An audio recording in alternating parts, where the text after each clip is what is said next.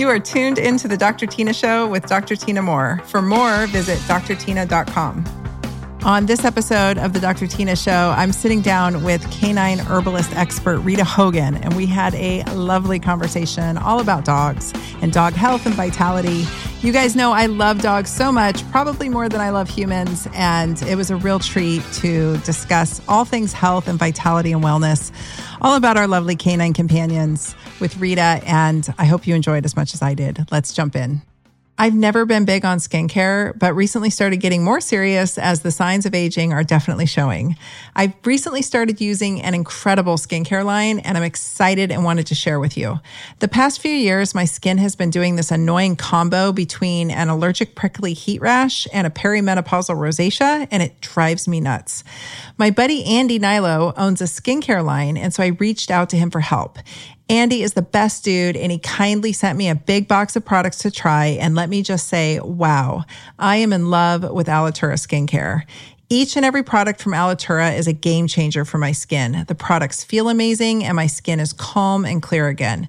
Alitura is handcrafted natural skincare. Their mission is simple to provide customers a skincare wellness experience with products made of superior natural ingredients packed with nutrients, minerals, and natural growth factors. Alitura is the skincare line I've been looking for and it checks all the boxes. It's all natural, cruelty free, non toxic, non GMO, and as organic as possible. Listeners of the Dr. Tyna Show can now save 20% off your first order by heading to alitura.com. That's A L I T U R A.com. And be sure to use code Dr. Tyna at checkout for the discount, or simply click the link in the show notes. You're going to love it.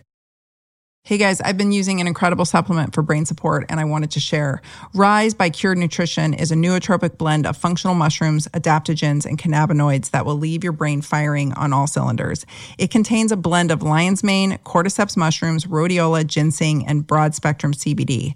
Let me just tell you, I've been using all of these herbs and ingredients for a long time and I love them all. So to have them all in one place is incredible. I initially started taking Rise by Cured Nutrition because perimenopause brain is real and after reading over the label, I was sold. Rise by Cured also contains broad spectrum CBD, which aids in balancing the supplement, as many of these nootropic focused supplements can be a bit overstimulating. So, including the CBD in there helps avoid this. Right now, Cured is extending an exclusive offer to you, my listeners of the Dr. Tyna Show. You can grab Rise for 20% off by visiting www.curednutrition.com forward slash Dr. Tyna and using coupon code Dr. Tyna at checkout. That's C U R E D nutrition.com forward slash Dr. Tyna and coupon code Dr. Tina to save 20%. Rita Hogan, welcome to the Dr. Tyna Show. I am so excited to have you here. We have a mutual podcast producer who has been telling me about you for months and months, telling me that we would be fast friends and that we would have such great discussions. You're a clinical herbalist specializing in dogs. I love dogs more than humans. So, welcome to the show. Will you introduce yourself for the audience, please? Yeah, my name is Rita Hogan. I am a again a clinical canine herbalist. I have been working in this field for over 20 years I have a full time clinical practice in Olympia, Washington, but it is uh, mostly virtual. I, I, do see some local people, but I deal with people all over the world. Uh, I'm a speaker, formulator, medicine maker. Um, I formulate for a lot of big uh, dog product companies, all natural dog product companies, and I just really love what I do. Then I have a book coming out. Oh, you do? What's it about? It is, uh, I don't really have a title yet. My publisher is running behind. So it probably won't come out till like next fall. But, um, it, the title that I use right now is The Herbal Dog. It's about holistic uh, canine herbalism and, and how to kind of practice that with your dog. It's for, you know, it's for all levels of people. So I love it. You're, I got to tell you a funny story. When I was in naturopathic school, we of course had extensive herbalism training. And it was always on Friday afternoons. And by then and I was going to chiropractic college concurrently across the t- across the city. And so and I was a single mom. So I was pretty burned out. So by Friday afternoon you can imagine my attention was like you know I was having a hard time hanging on. It also was in the spring. So that's that was when our first quarter of it was. And I was like, it's spring in Oregon. I got to go outside. Right. So, anyway, I was having a tough time in herbal medicine. Not that I didn't love it. I just wasn't, it just wasn't sinking in for whatever reason. And so I love dogs. So I went out and bought all these books about dog herbalism. That's also how I learned homeopathy. I bought all these dog books about dog homeopathy and I studied those to learn my herbs. And that's what I went and took my board exams on. and I did great. so, and I have a whole shelf here of dog, like literally like dog, you know, holistic veterinary medicine dog books. So I will add your book to the collection because I think that it's great. There's a lot of overlap. I well, you you know better than I, but I have found there to be some overlap. So anyway, that's my funny story. that's there's definitely overlap for sure. Yeah.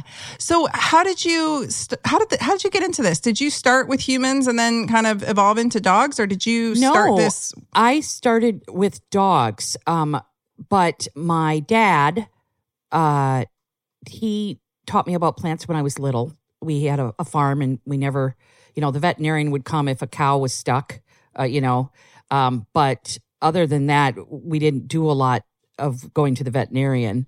Uh, you know, we were poor farm folk. so, um, and then my grandma, she raised um, 16 kids in the Great Depression wow. with, with a midwife and that's about it. And, you know, I, people have heard me speak before, you know, I always tell the story of my grandmother. Um, my mom would tell me my grandmother would go into the woods with this huge basket and she would come back about five hours later. Um, and then she would make all of this stuff and that's what they would use. Um, and so, and all those kids grew up pretty healthy, which I, you know, um, a lot of them are still alive today, which is amazing. My mom's 93. And wow. So it's kind of in my blood, but I started, I studied Ayurveda in, um, in my middle 20s. I studied like Eastern medicine and Eastern religions in my, um, my stay, my stint at the University of Minnesota. And then that didn't really resonate for me. I like I liked the concepts, but I went back to my roots of Western herbalism uh, and the plants that I was kind of akin to. Um, those really resonate for me, and like the plants around me right now, or you know, in the United States and um, and Europe, uh, Ireland, Scotland, England, things like that. Um, you know, we share a lot of the same plants, and uh, so right now I was about thirty I took it up again and I bought a property, like 36 acre property.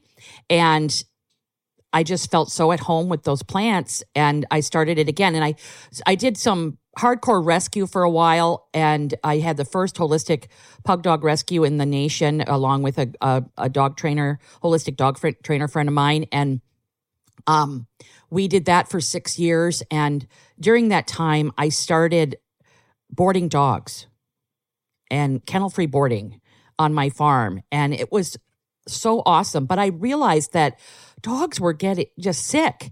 Like people would hand me a bag of kibble and they'd hand me a bag of pharmaceuticals.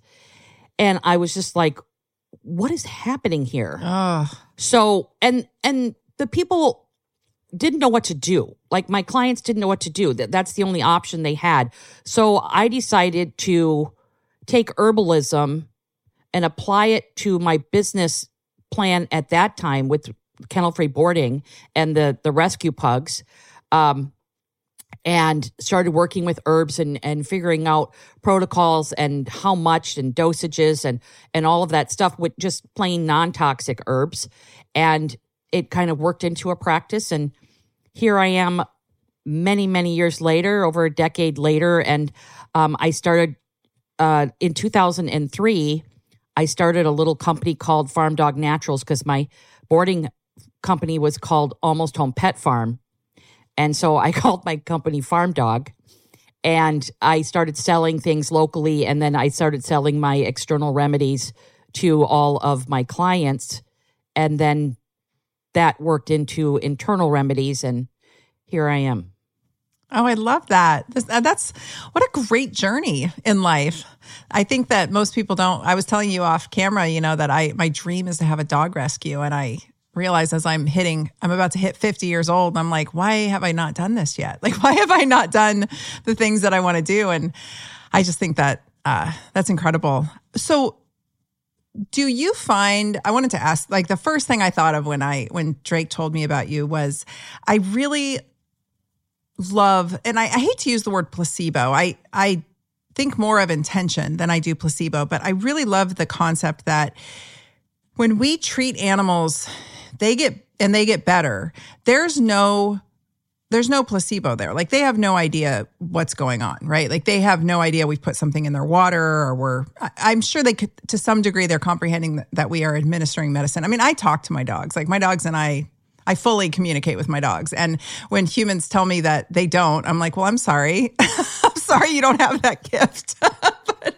I, my dogs tell me what's up. And so my, like my dog, Sansa, she has a bad knee and she allows me to inject her. I do my background is in regenerative injection therapy. She just lays there and lets me treat her with needles. And it's it's uh, amazing. And all my dogs really have allowed me to do that. So they I think they know we're helping them. So there's obviously some there's some impact there of healing. And when you're a healer and you put your hands on a creature, of course, hopefully you instill that. But the coolest thing about herbs and, and homeopathy and a lot of these other remedies, when humans say, oh, that doesn't work, or they try to dismiss it, it's like, well, it works great on dogs and kids.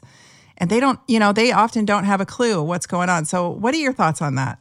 Um, I I completely agree. I do think there is some human transference as far as the vibration that we share with our animals and the intention. If you have a very good relationship with your dog, there is some, you know, chatter about like the human placebo mapping onto your animal. However, I have been through more instances that I can count with homeopathy and herbal medicine uh, in material dosages for herbal medicine and homeopathy in general um, where it's immediate effect. Like, you know, for instance, just recently, I was in California with my pug, um, uh, Fig.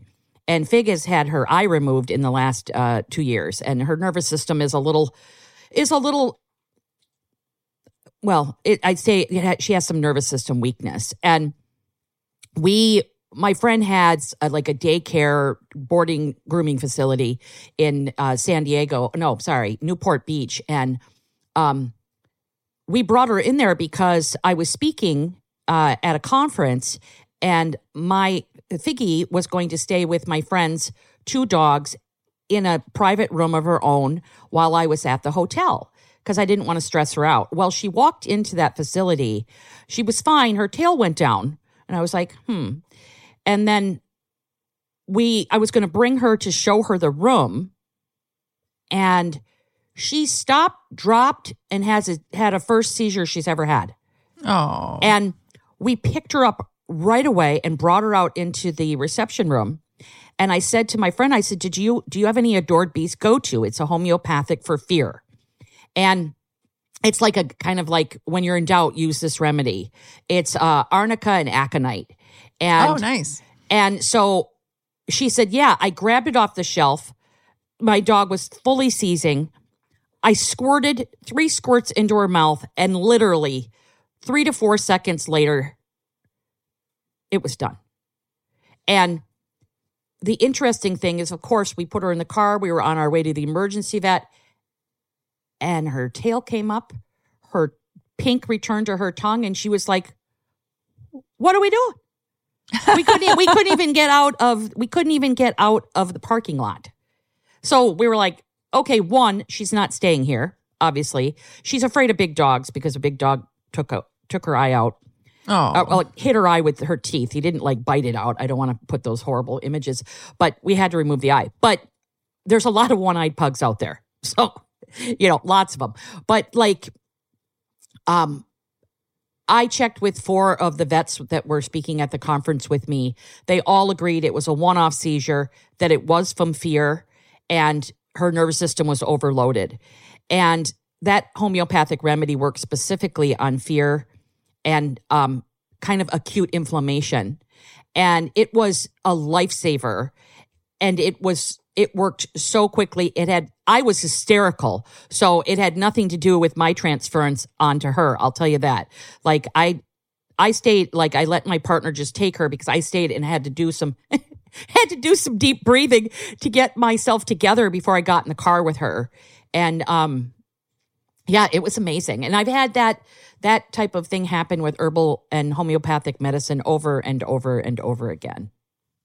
It's yeah, it really does. It every time I've treated my pets, they it's I'm always In fact, I did not believe in homeopathy until I saw it work so well on my dogs. And I was like, okay, there's there's something here. This is not this is not just, you know, placebo. Something's going on here and I've become a believer through that. So, what are your thoughts on Drake told me to definitely ask you your thoughts on kibble and feeding dogs kibble versus preparing either cooked or raw. I'd love to hear what you think about that.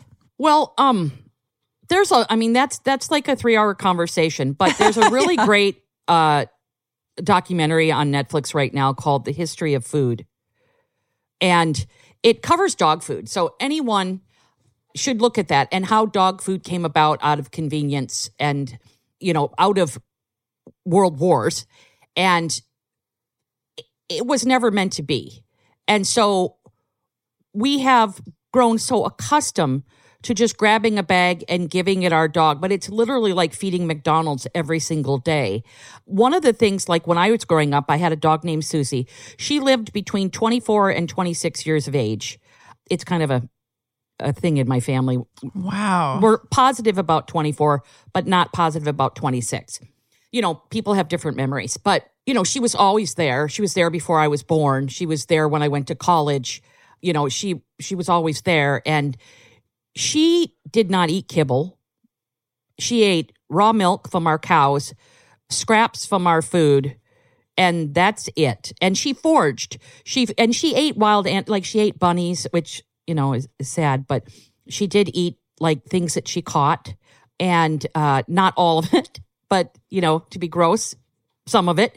It was interesting. Like we had never given her kibble, and she just ate what we ate, and of course we ate really we ate really well. We grew all of our own vegetables and things and she just, you know, ate what she wanted to eat and we never even thought about it. She always good weight. Um she wasn't she wasn't spayed. She had of course she had a litter of puppies. She wasn't vaccinated. I think she was vaccinated once for rabies um and that's when she was I think over 10 years of age. But she just I mean, you know, it's kind of how we did it on the farm Right. You know? So again, we were not wealthy farmers. We were, you know, we ate what we grew and we used our animals and we cared for our animals and I had horses and everything come out my ears. I love that life. But uh with kibble in general, I have I fed kibble to my dogs in the past? Yes, I have. I stopped doing that when I was about 24 and I'm 52 now. So wow. um, I have fed fed kibble. I did feed kibble for a while when I moved to Tennessee because um, the food that I had been feeding then was not available. And so I grabbed some, I knew nothing about kibble. I grabbed some Purina with yogurt. And it, it was this beautiful bag, and there was cascading like meat and vegetables down the bag.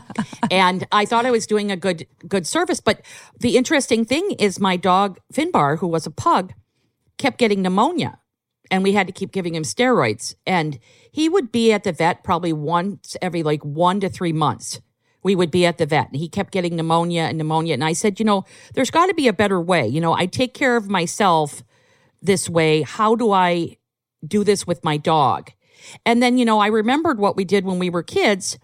And when I was in Minneapolis, I had a Rottweiler and I fed her a food called Sojos, which it was it's like this little pack. It, it's a big company now, but it was this little pack of like grains and veg dehydrated veggies and then you add meat to it right and i gave her that but when we moved to tennessee it was just you know you just moved there it's crazy you know all that stuff so i i went to the grocery store and got this Purina and as soon as we took finbar off the kibble he never went back to the vet again until he was uh, old as far as never had another case of pneumonia.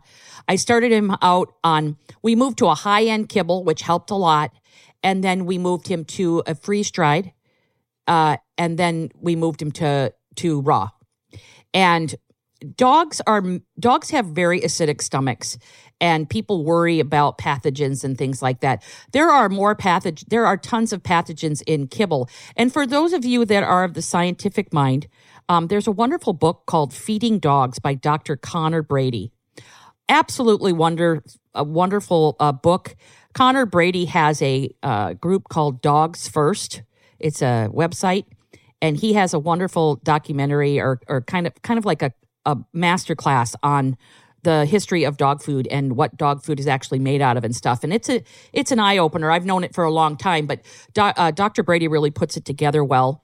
And kibble kibble puts a, a big burden on the body. It puts yep. a burden on the liver. It puts a burden on the pancreas.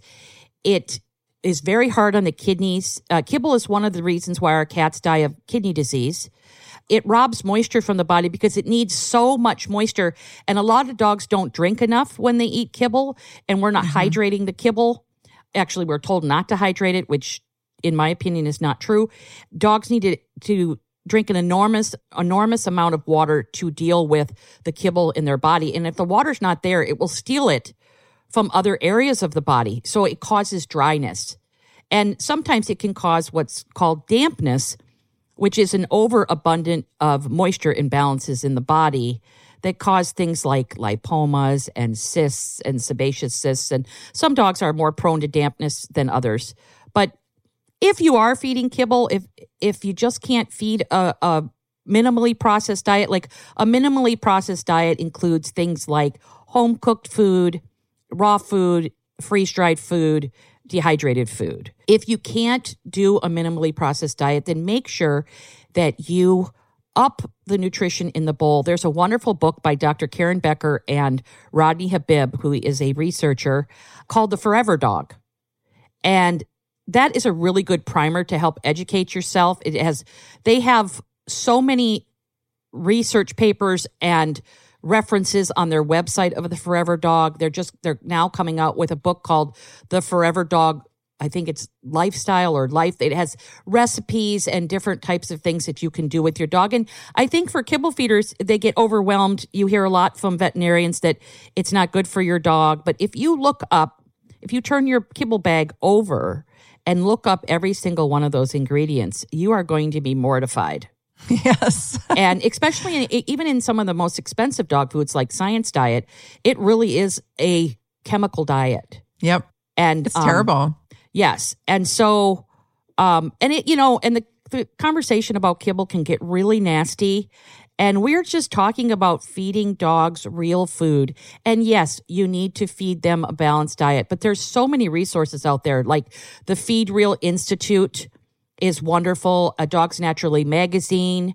Uh, Dr. Judy Morgan is a huge advocate for um, raw feeding. She has wonderful resources on her website. Um, Dr. Odette Suter, Dr. Barry Sands, Dr. Katie Kangas, you know, a whole slew of Dr. Peter Dobias, um, he has a lovely website with great supplements. I mean, there's just so many resources out there now. Um, there's a woman who just writes kind of how she takes care of her dogs. Her name's Kimberly Gauthier. She's in Seattle, Washington. She has some books on Amazon that are for beginners. And um, so there's just a lot of resources. But if, you know, I have a bag of kibble ready for like an earthquake or an emergency. It's a high end bag of kibble. Um, but other than that, you know, I feed my dogs a minimally processed diet. Uh, we do some cooked, we do some raw, and we do some freeze dried, depending on my dogs. My little dogs eat raw and freeze dried. My big dogs eat raw, and um, my old dog eats cooked. The middle age middle is no joke.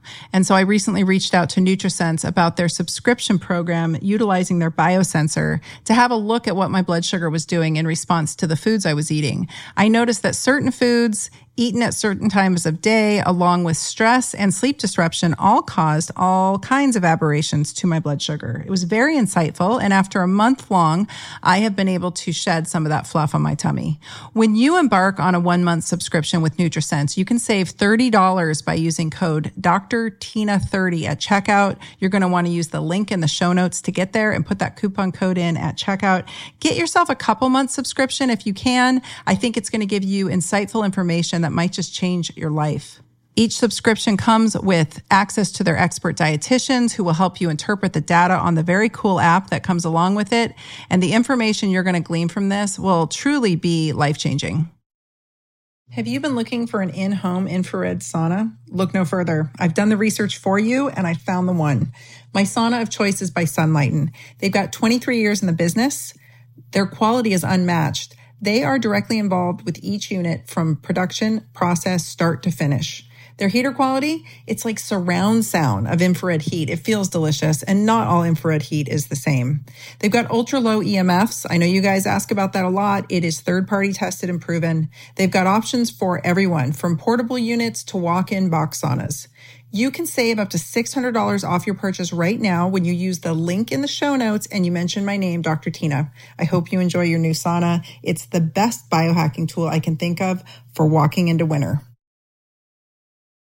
let's back up a second because you just shared so much there.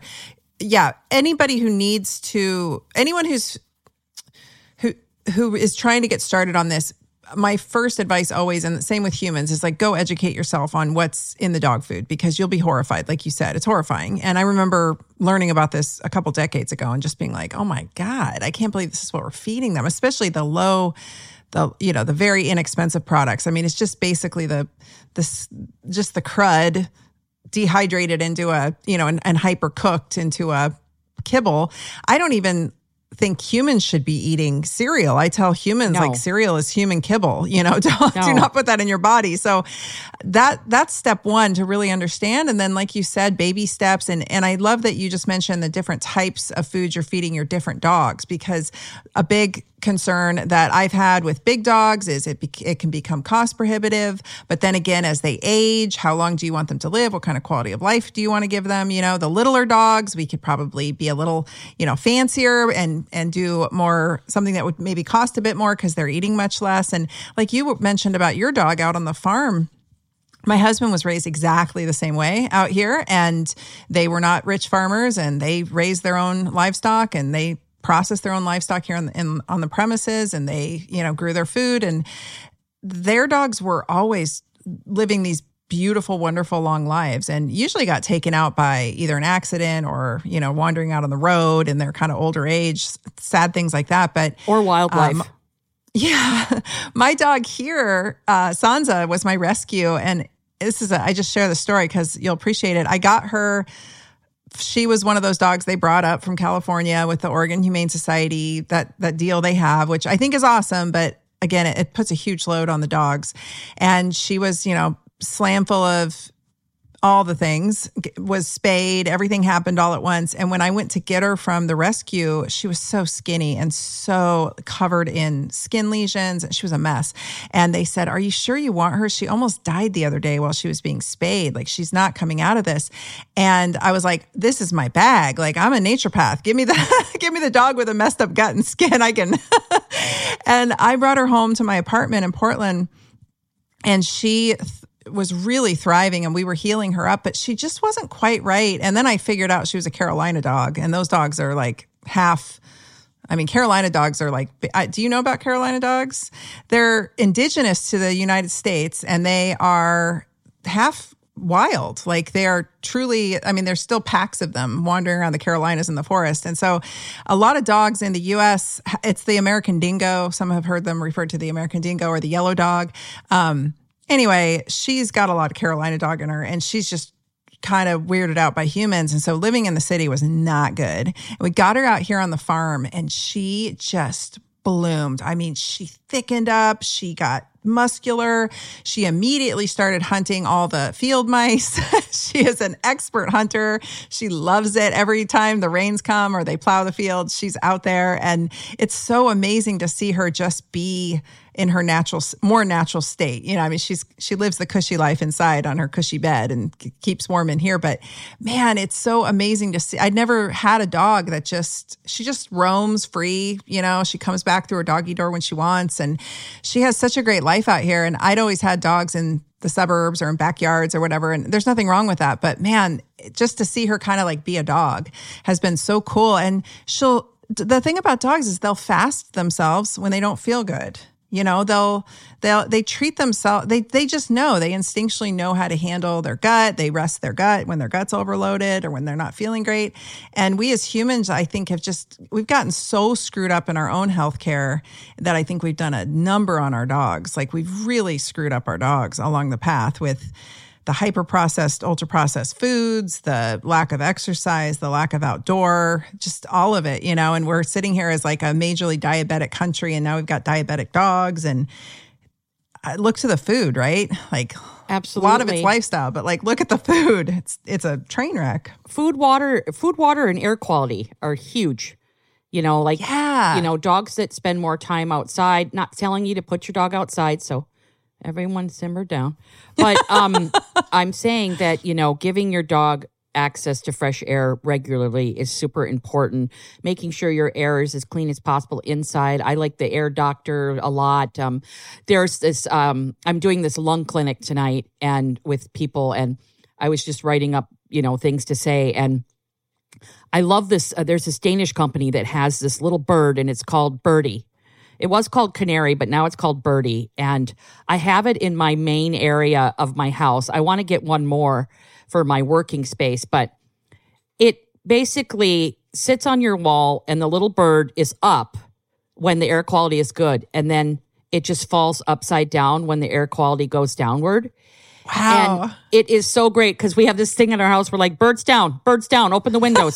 and it's to tell you when to open your windows. And the thing, the interesting thing is I have two air doctors that run and they work really well. I I definitely have seen a difference since I started using them, but they still can't get the bird to go up like the open windows can.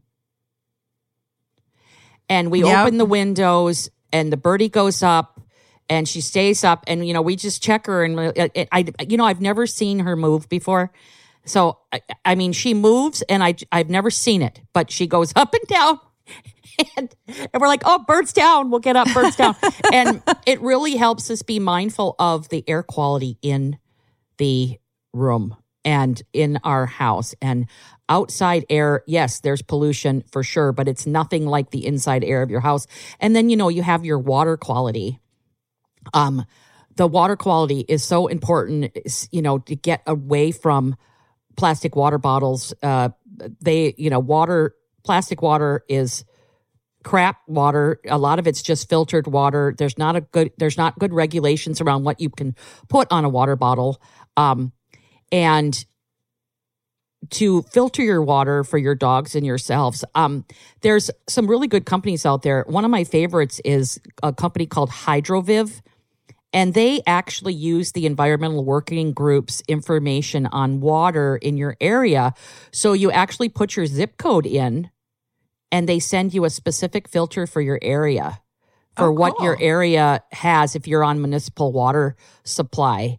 And and then there's another there's a pitcher called Clearly Filtered that filters out chlorine and fluoride. Those are really important things to filter out. Plus, you know, there's viruses and bacteria and pathogens and and spores and you know so many things are in our water. There's hardly any clean water sources left. So we really need to be mindful of filtering our water for our dogs and ourselves.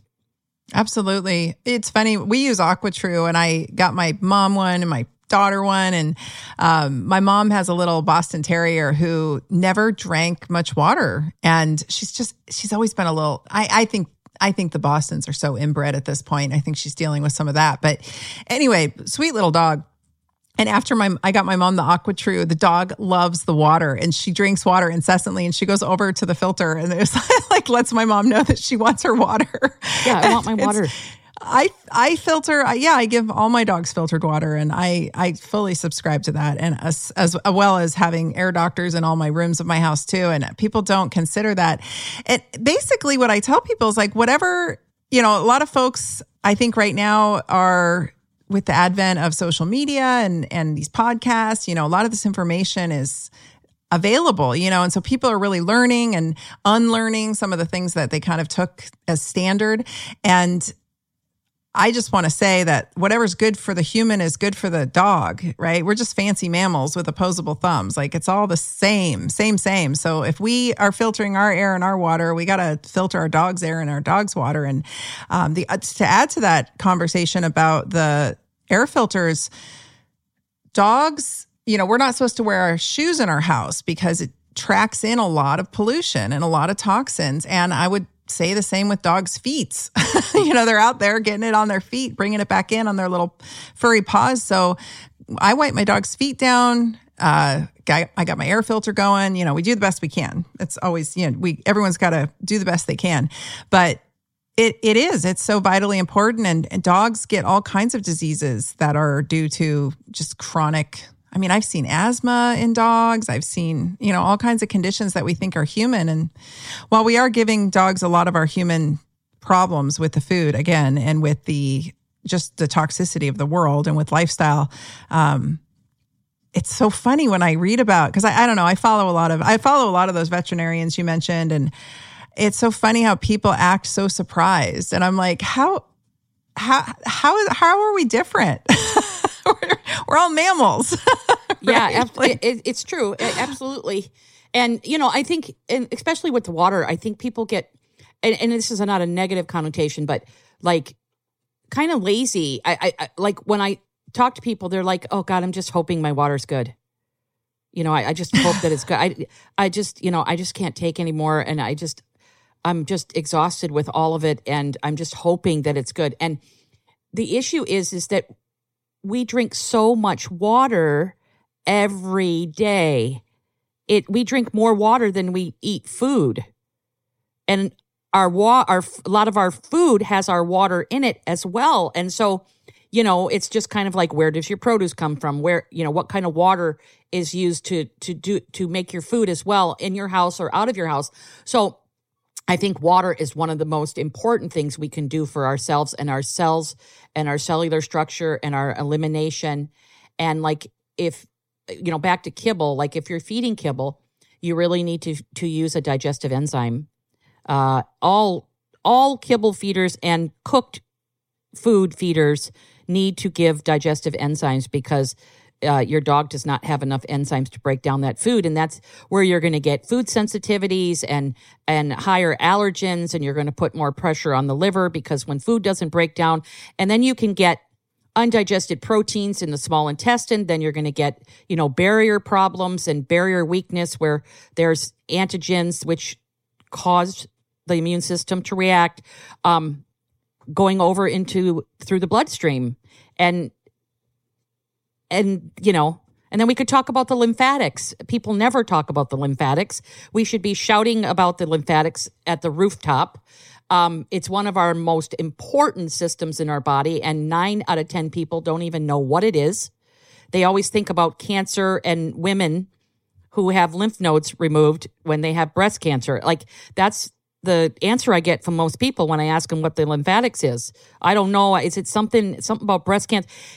It is you know, it is from the top of our head to the bottom of our feet or from the front of the snout to the tip, like almost to the tip of the tail, halfway through the tail, you know, and it looks like the nervous system. And it's a system where your body transports fats and it also transports toxins. And the interesting and most wonderful thing about the lymphatics is it's resp- responsible for vitamin D absorption.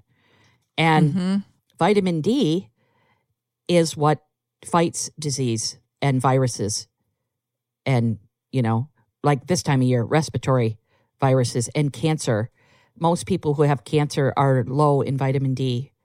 Uh, I'm a cancer survivor, and I will tell you, my vitamin D was 18% when I uh, acquired cancer. And it, I was like, and that was a wake up call for vitamin D in general. I thought my vitamin D sh- should have been fine. I spent a lot of time outside, and dogs' vitamin D can get very, very low. Yeah. And, and so it's, and it can also be too high depending on what kind of food and what kind of supplementation they're giving in the food. So it's always good to get your dog's vitamin D and D levels checked. Um, it's, I think it's like if someone asked me, what's the one thing you could do to help your, to know if your dog is healthy or kind of a precursor to health, I would say check your vitamin D levels. Yeah, my vet looked at me like I was I was I don't know, it was probably 15 years ago I asked her to run the vitamin D on my dog, my old my aging dog, and she looked at me like I was crazy. And I was like Yo, it's important. This was a long, I mean, gosh, I remember a doctor coming into our grand rounds in medical school, in naturopathic medical school in, I don't know, 2007, talking about vitamin D, and nobody was talking about it then. And I was like, this is it. Like, this is huge. And it, you know, it, he got a lot of pushback and it didn't really catch on for a bit. But I think you're right. I, I have a question for you. So we make our vitamin D from the sun hitting the cholesterol in our skin and it is absorbed. It's really a hormone, it's not a vitamin. And it it is absorbed that way, right? And then, like you said, the lymphatics are involved. Um, and so I always tell people after you've been out in the sun, skin exposure, don't go shower off for a couple hours because we want that conversion to happen as best we can. I mean, that's theoretical, but you know, like we want we want those fatty acids, we want all of that to move in.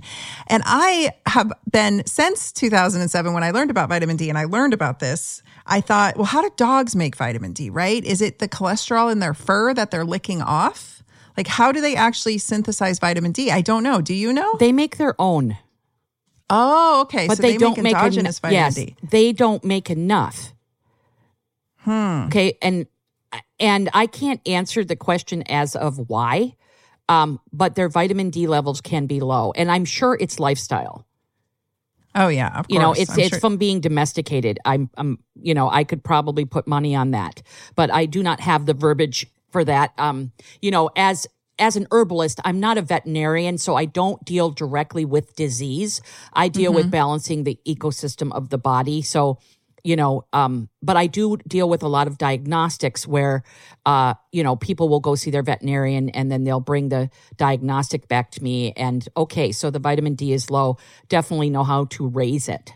Um, yes. but they do make some of their own vitamin D. It's so interesting. I I wonder how they synthesize it. I'm I'm to keep looking. I don't know if anyone's. I mean, maybe it's been addressed since then. And I just haven't been looking. But I, it's so crazy. I and I wonder too. You know, in humans, when you have dark skin, you make less vitamin D, and it's you know. So we find that African Americans and and people of color. Uh, at least in the United States, I don't know about statistics worldwide, but in the United States, have lower vitamin D levels, and because the melanin protects their skin and it it slows conversion. And then also another factor is like you said domestication. I think a lot of it comes down to also when when we have inflammation in, in just so you guys know about humans i know you know rita but in humans if you have inflammation you can't absorb your d very well. And so it's kind of this vicious cycle where folks and uh, especially when there's excess you know fillage of the adipocytes they that also can blunt the conversion and so we end up in a situation where people are pounding vitamin d and it's not necessarily being absorbed because perhaps they have some underlying inflammation or something else going on and i would gander the same thing in dogs you know we're probably dealing Oh with yeah, a similar inflammation and, and stress and inflammation are hu- two huge factors for everything. And uh, you know, and, and some people aren't taking the vitamin D the right way. I mean, you know, they take it just as D and it needs to have K and it's especially great if you can have some A. Um, yeah so a lot of people will just, you know, go get the bottom of the barrel Walmart vitamin D and think they're doing this great thing and hardly anything is being absorbed or or utilized. they're not taking it yeah they're not taking it with fat that's really important too so whether you take it yourself or with your or give it to your dog it needs to be with fat so it can deliver because it's fat soluble well it's a hormone yeah. so at the end of the day At the end of the Speaking day. Speaking of stress, I often wonder about transference. And I, I love what you said. You know, I don't deal with disease, I deal with the ecosystem and, and balancing it. That's really the premise, too, of naturopathic medicine. Like, we're not treating disease, we're treating people. We're trying to figure out why homeostasis is out of whack. And that doesn't always transfer very well on social media or on podcasts because people want an answer or a pill for a- Yes. a, condition. And I'm like, I'm not treating conditions. I'm I, I'm treating a person. So my answer is always it depends. And people don't like that on social media. They want something polarizing and definitive. And I'm like, yo, it depends on the person. I mean, my husband and I do not get to live and eat the same way and have the same outcomes. It, it- there's just no way around that, you know. And I think it's the same for dogs and different dog breeds. Uh, I think all different breeds are probably different sizes, whatever. But anyway, all that to say, I feel like stress impacts all of us uh, terribly. And I feel like humans, and I've been guilty of this, you know, um, I'm I'm pretty quick to see when my dog doesn't like something or any dog for that matter. I'll walk by and I'll see a dog, I'll see a human trying to approach a dog and I'm like that dog doesn't like that, you know, and I and it's not any specific behavior. I'm just vibing that the dog does not like that. And I see this often with really stressed out humans and their dogs or they're like putting their stress on their dog. They're they're I know petting your dog can be very therapeutic, but sometimes if I'm really wigged out and my nervous system's shaky, I'm I don't get near my dogs because I don't want to put it on them. You know, I'm like I don't want to transfer this onto my dog. And I saw this with a when I was in naturopathic school, we had the bookstore, the lady who ran the bookstore had a therapy dog, a beautiful dog. She brought this dog in every single day. And all of us stressed out medical students would go sit with the dog and pet the dog. And then the dog suddenly died. And I was like, I think all the students' stress killed that poor dog. I think we just put so much upon this poor dog. And I wonder if humans were to better mitigate their stress, if we wouldn't see more health and vitality in our in our pets.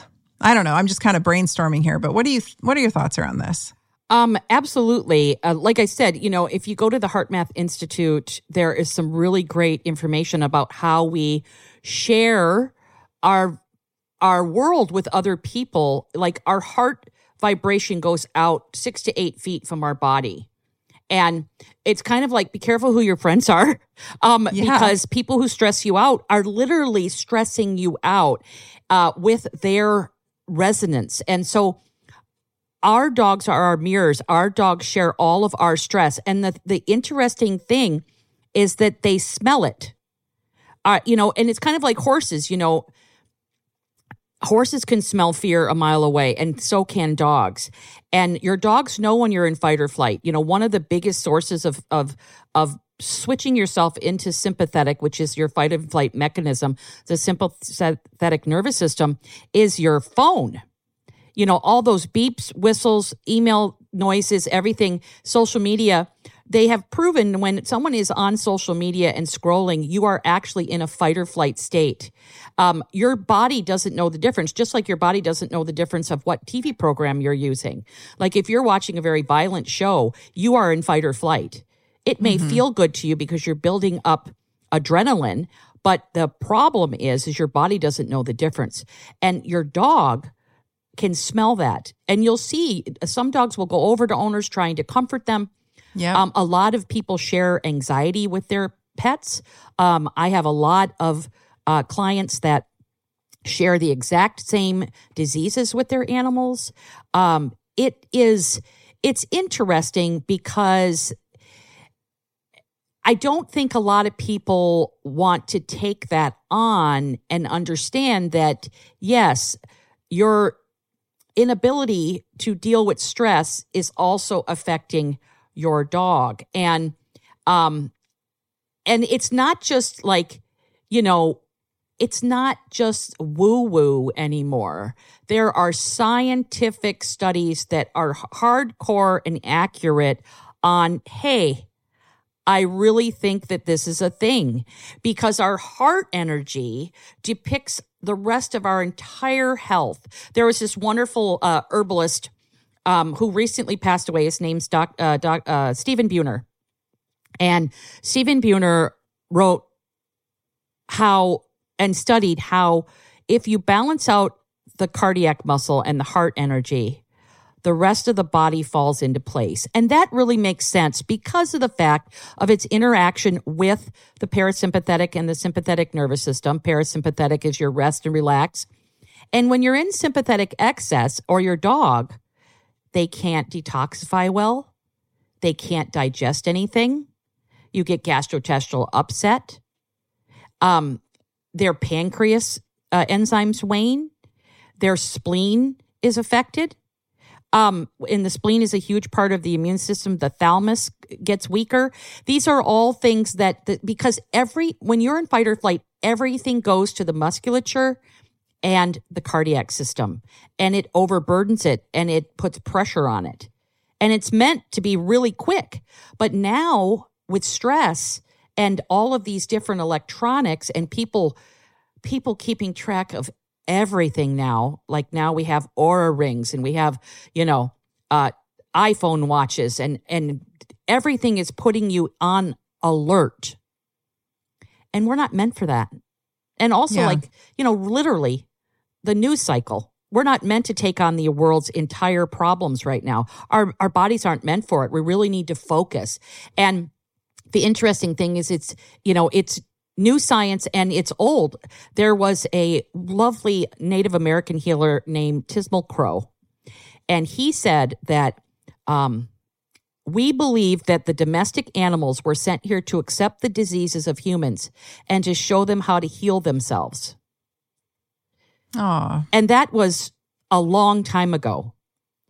And I truly believe that. I, I truly, you know, I'm a traditional herbalist and um, I love science, but I'm also very traditional and anecdotal and in the field medicine. And um, I can, you know, I, one of my goals as a human in my profession is to bring integrative, true integrative medicine into veterinary practices where vets are learning about herbs according to plant language and then pharmaceuticals according to pharmaceutical language which a lot of herbs now are are are just used according to pharmaceutical principles when they actually have their own language. And um and herbs work on the entire being and that equals that mind body spirit and a lot of people can't have a hard time accepting mind body spirit but but it is a i mean for me it's a factual kind of foundation in which to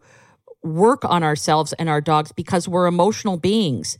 I mean, it's kind of like how flower essences work, which have been around for a very long time. And they work slowly and on the emotional being because that emotional psychosomatic effect that our emotions have on our physical being is scientifically documented uh, and anecdotally documented every single day. Um, and to boil it down, a lot of us need to get our shit together. yep. Do you know what I mean? Amen. And- you're in the right. You're in the right podcast to say that. in, in, in, in getting our and having a plan instead of reacting. You know, working from a preventative mindset instead of working from let's wait till it happens and then freak out and then make all our choices from a, a place of fear. Yeah. Yeah. Oh, it's funny that you mentioned the flower essences. I I use a company that my friend Katie has started called LotusWei, and they smell lovely, but she really is just hiding the flower essence magic inside the nicely scented, you know, spray. And I spray myself down every day, and I spray my dogs down every day. And both of them now, even the puppy, they both just lift their they know they just lift their heads up and they let me let me give them. But flower essences is another lovely thing to add to the water that I've used for decades, you know, for my dogs and uh, especially for stress when I'm because you're so right. I mean, when I when I was stressed out of my mind going to two medical schools at the same time, my dogs really took the brunt of that for sure. As far as like their health, I could see it was not. I mean, there was like a neurosis developing in in one of them in particular, and I was like, man, this is my this is my doing. My energy is directly impacting that. My daughter has a little pug. Uh, he's so cute. He's a little pug Chihuahua mix, a little and a schipperke. He's got he's cute little black funny little thing. And um, he has ulcerative colitis and it acts up every time her life goes sideways. Every time she's really stressed out, that dog's ulcerative colitis goes into full effect. And I always have to remind her, I'm like, you need to step back and where's your energy? You know, where's your energy at? How are you feeling? What can we do to help you and support you so that poor little Buddha can not take it all on? Because he's so some sometimes we're so connected to our dogs. And uh my you mentioned electronics, my dog will come up Sansa, the the Carolina dog, she'll just come up and like butt the phone out of my hand. Yeah, just Literally. get it out of your hand. She, she butts it out of my hand and goes, "Mm," and that means walk. Like we need to go outside. Or she'll come up while I'm on the computer and she can see me getting stressed out if I'm dealing with something. And she'll just come up and like she does a lot of head, you know, nose butting, and she'll just nose butt me like this, and then she'll run to the door and make a little, you know, squeal like, "Hey, let's go outside. Let's go for a walk." She full on knows I've like hit my capacity for handling whatever it is I'm doing, and So I, I feel like you say they're mirrors, and I totally agree, but they're also our guides if we would listen. oh know? yeah, absolutely. They, they really absolutely. and and we evolved as human beings with canines. Like that is how we evolved, and they they're the only predator besides us that has the white behind their eyes. So we communicate visually with one another. That's how they hunt. That's how they used to hunt. And without words, right? Like the pack of dogs could run down the big animal that the humans couldn't, but the humans could take the animal down that the dogs couldn't, you know, and we have lost that. I feel like we've lost our way with animals in general. I, I have always said like our symbiotic relationships with the animals of this planet are uh, the the fact that we've lost that is going to be our demise as a species if we don't get our act together. It's not about veganism, it's not about vegetarianism. In fact, you'll find hunters that like in Africa that track animals for weeks on end and they claim that the animals communicating with them and telling them to follow them and and take them down. So like there's so much that we don't appreciate I think in our modern world and our animals are especially dogs. I know cats can be too. And my whenever I whenever I step out of line and say anything about cats, all my followers melt down on me. So I'm not saying anything bad about cats. I dare mention that cats carry toxoplasmosis and like the internet explodes on me. so anyway, I think that dogs in particular, though, make really phenomenal companions. And if we would listen to them, they tell us, right? They tell us what's wrong with them. They tell us what's wrong with us. It's pretty, it's a pretty cool symbiotic relationship.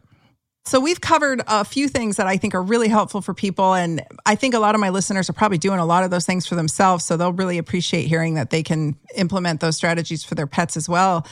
What and their dogs in particular. What else is there that you would leave, especially, you know, walking into cold and flu, or we're kind of in the thick of cold and flu season right now.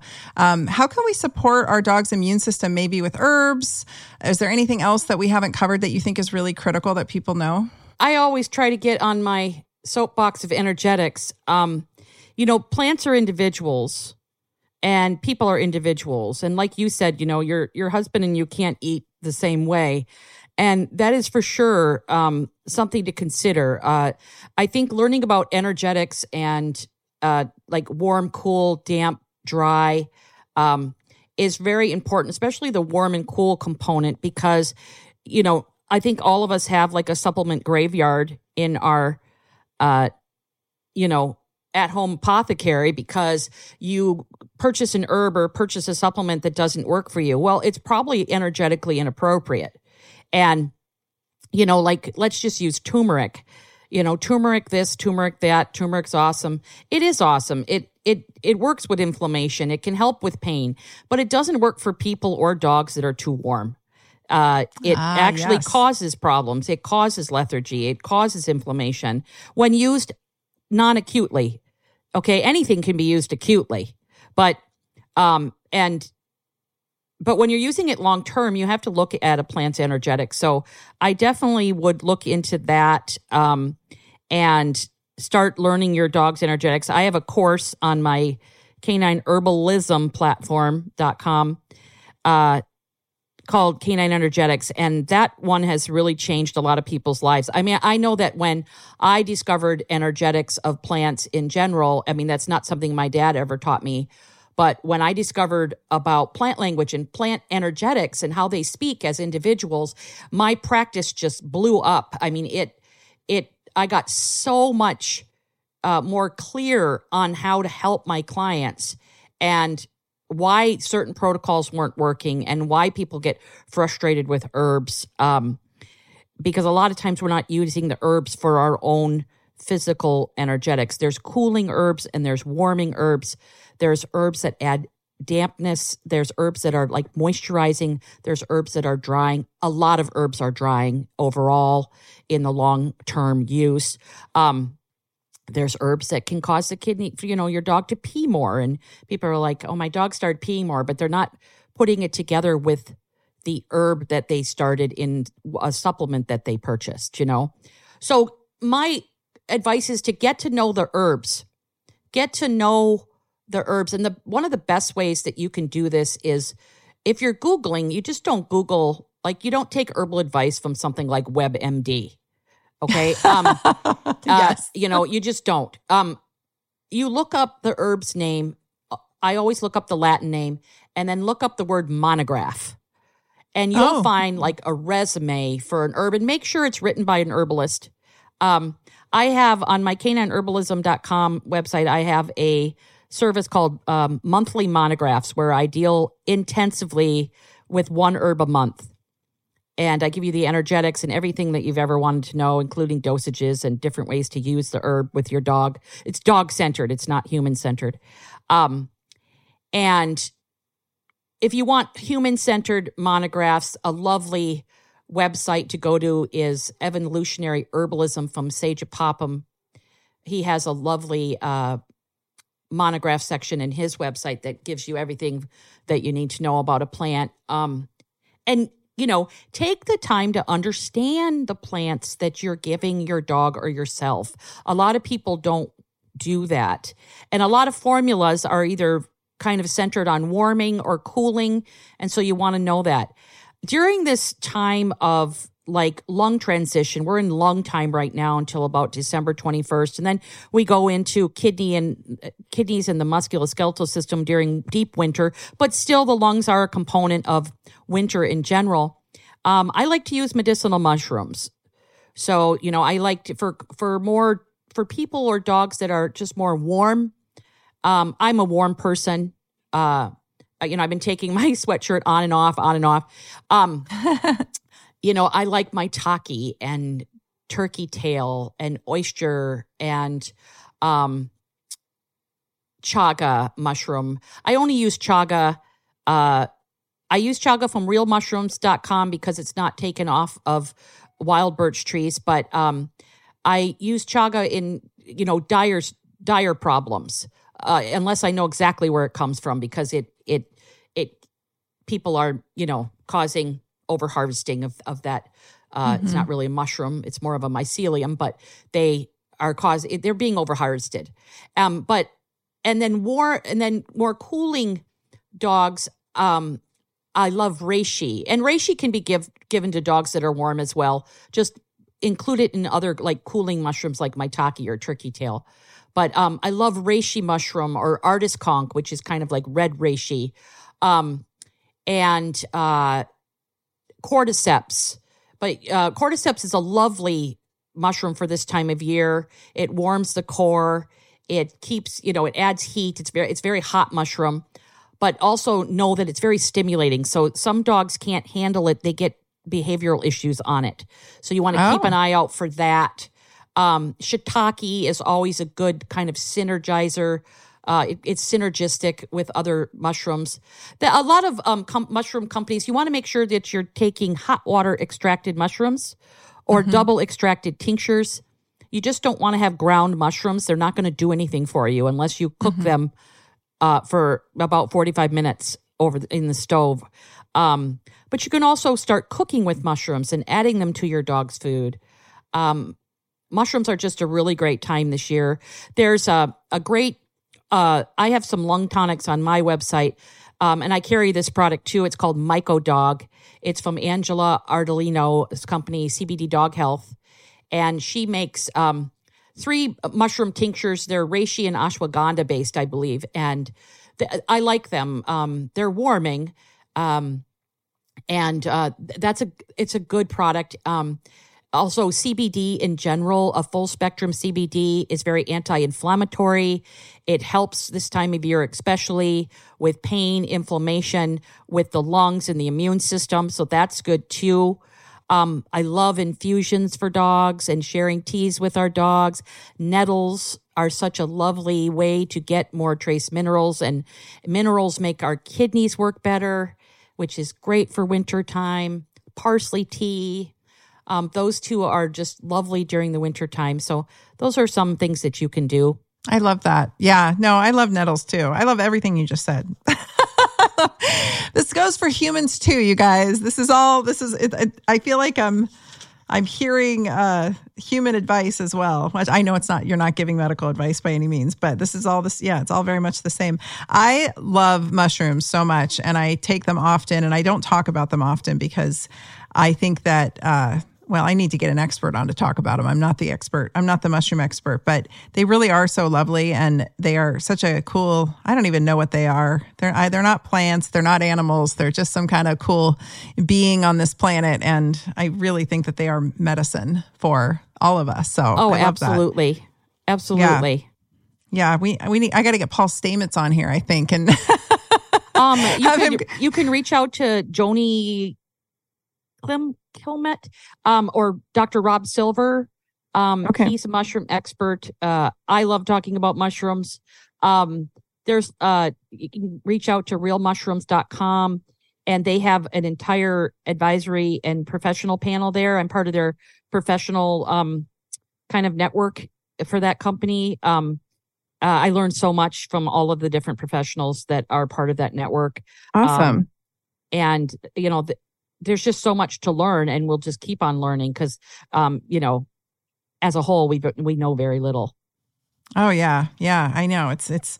I remember I mean, I think cordyceps saved my life a few times, to be honest with you. And I, when I was trying to finish up school as a single mom, and I was just a wreck of health. And I then I remember seeing a video on how cordyceps that's not how they make it for human ingestion but how it naturally occurs how it takes over the insect's brain and i if anyone hasn't watched a video about that go look up cordyceps and just cordyceps and insects and go watch a video it's it's pretty wild again that's not how they make it for human it's not coming out of uh, insects so anyway i love all this okay well tell us where we can find you. So you mentioned your website. Please repeat that. Are you on social media? How can everybody access you?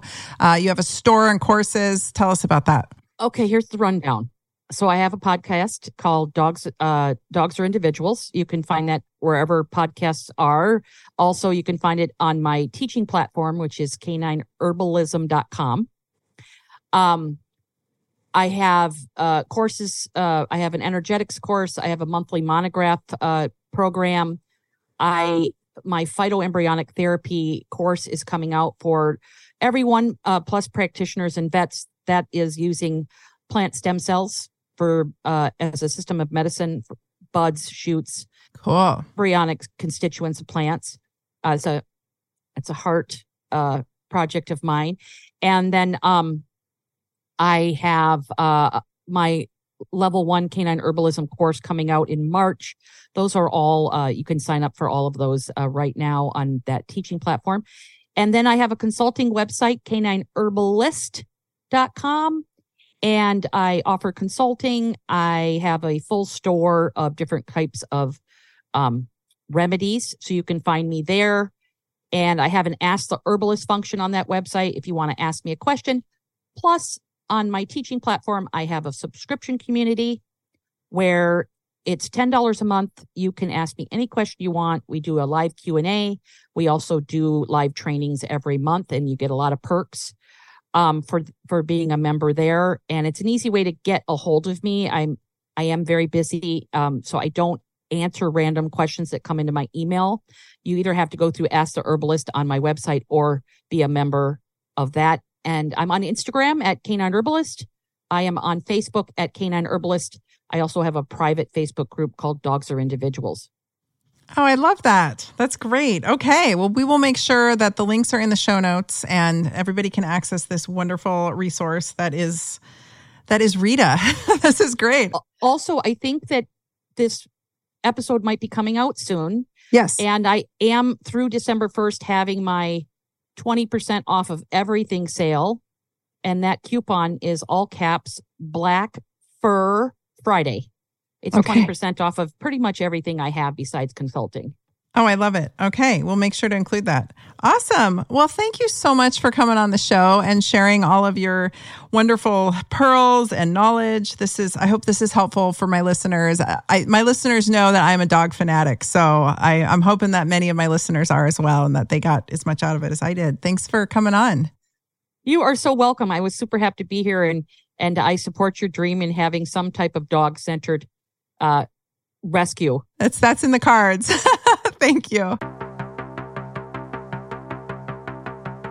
Thanks for listening to the Dr. Tyna Show. Please be sure to follow me on Instagram at Dr. Tyna, that's D R T Y N A, and Dr. Tyna 2.0, as well as visit my website at drtyna.com. This is a Resonant Media production produced by Drake Peterson and mixed by Chris McCone. The theme song is by John the Guilt. As always, you can email the show at podcast at drtyna.com. And if you like this episode, please rate, review, and subscribe on your favorite podcast app. See you next week. This podcast is for general informational purposes only. It does not constitute the practices of medicine, nursing, or other professional healthcare services, including the giving of medical advice. I am a doctor, but I am not your doctor. No doctor patient relationship is formed. The use of this information and the materials linked to this podcast is at the user's own risk. The content on this podcast is intended not to be a substitute for professional medical advice, diagnosis, or treatment. Users should not disregard or delay in obtaining medical advice from any medical condition they have, and they should seek the assistance of their healthcare professionals for any such conditions. Do you suffer from IBS or other digestive issues? Are you looking for a new podcast to listen to? From the producer of The Dr. Tyna Show comes the all new health and nutrition podcast, Digest This, hosted by Bethany Ugarte. You may know Bethany as the face of the popular Instagram page Lil Sipper, or you may have even read her book. Now you can find her wherever you get your podcasts. On Digest This, Bethany examines topics such as gut health, nutrition, the food industry, and highlights specific ingredients that can be beneficial or harmful to your gut health. She also explores non toxic options in beauty home, and cooking essentials. If it has to do with your health, Digest This is talking about it. Each episode features an interview with health experts, doctors, and wellness advocates and delivers you information that is, well, easy to digest.